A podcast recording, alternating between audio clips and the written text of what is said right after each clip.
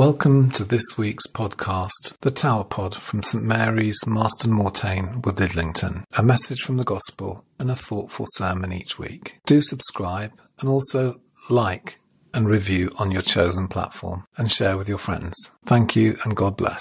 Then he told them a parable. The land of a rich man produced abundantly, and he thought to himself, what should I do, for I have no place to store my crops? Then he said, I will do this. I will pull down my barns and build larger ones, and there I will store all my grain and my goods. And I will say to my soul, Soul, you have ample goods laid up for many years. Relax, eat, drink, and be merry. But God said to him, you fool, this very night your life is being demanded of you, and the things you have prepared, whose will they be? So it is with those who store up treasures for themselves, but are not rich towards God. He said to his disciples, Therefore, I tell you, do not worry about your life, what you will eat, or about your body, what you will wear. For life is more than food, and the body is more than clothing. Consider the ravens. They neither sow nor reap. They have neither storehouse nor barn, and yet God feeds them. Of how much more value are you than the birds? And can any of you, by worrying, add a single hour to your span of life? If then you are not able to do so small a thing as that, why do you worry about the rest?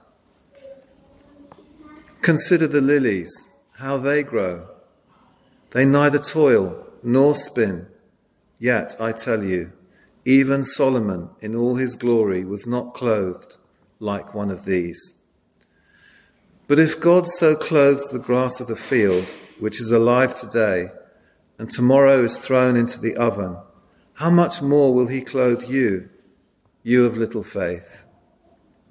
And do not keep striving for what you are to eat and what you are to drink, and do not keep worrying. For it is the nations of the world that strive after all these things, and your Father knows that you need them. Let's pray. Lord, we thank you for the gift of your word. And as we think on these things, open our hearts and minds to hear your word to us. Amen. Now, the story that I have for you today is the story of the magic soup stone. And it doesn't matter if you've heard the story before. If you have, I hope you'll enjoy it again. Because it's one of those stories that is not just for listening once. And I'll say a bit more about that later.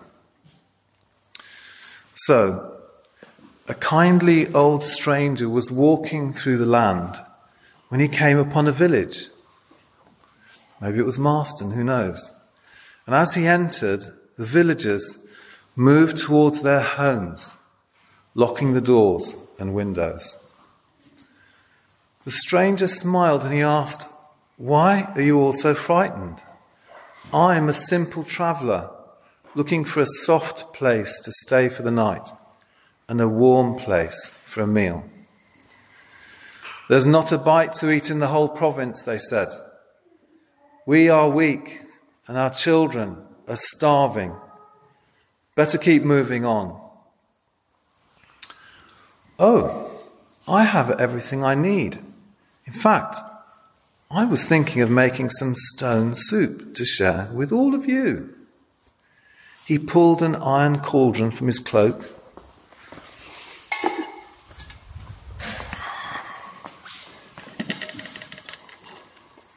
He filled it with water.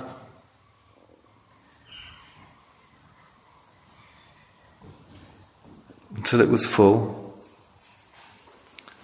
And then he began to build a fire underneath it. Came on very quickly, actually. And then, with great ceremony, he drew an ordinary looking stone from a silken bag and he dropped it into the water. And it splashed very quickly through the water to the bottom and made a noise. By now, hearing the rumour of food, most of the villagers had come out of their homes or they watched from their windows.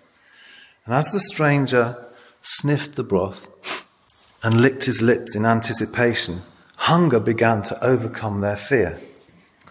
Ah, the stranger said to himself rather loudly, I do like a stone soup. Of course, a little extra seasoning would be nice. Now, one old woman stepped forward with the seasoning. Where's that old woman? There she is, bless her. yes. so she stepped forward and she said, Well, you can have some salt and pepper. I'm not so poor that I can't find you a bit of salt and pepper.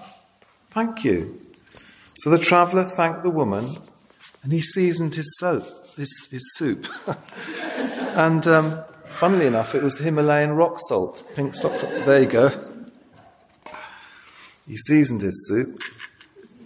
The traveller stirred the pot and he spoke to her. Of course, he said, I remember a stone soup that once had a bit of cabbage in. Now, stone soup with cabbage. That's hard to beat.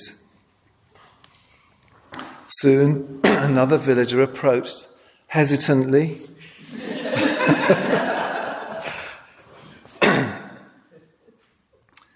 holding a small cabbage that she'd retrieved from its hiding place and added it to the pot. Wonderful, cried the stranger. you know, I once had stone soup with cabbage and a bit of salt beef as well, and it was fit for a king.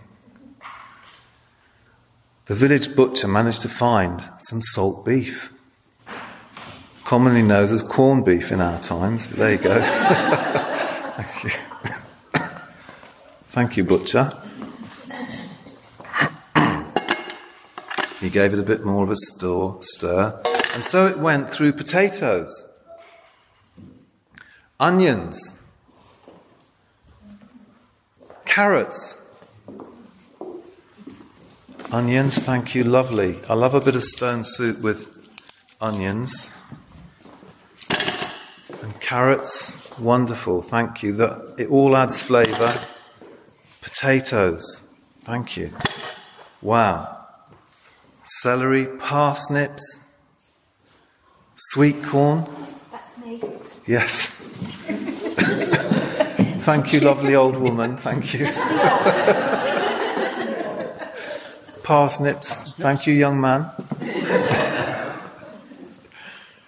Until there was indeed. Oh, wait, celery, of course. Celery. Thank you.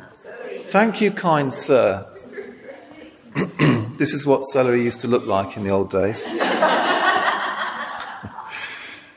and so on until there was indeed a delicious meal for everyone in the village to share. The village elder offered the stranger a great deal of money for the magic soup stone, but he refused to sell it and was determined to travel on the next day.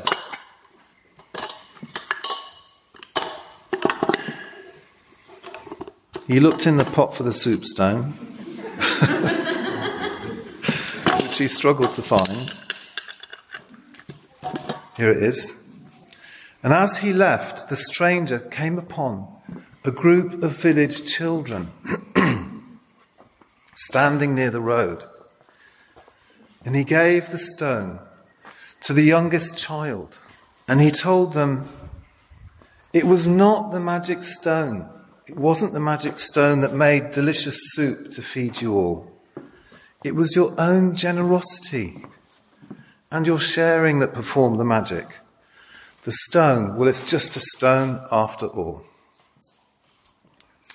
So let's give everyone a clap for taking part. Thank you.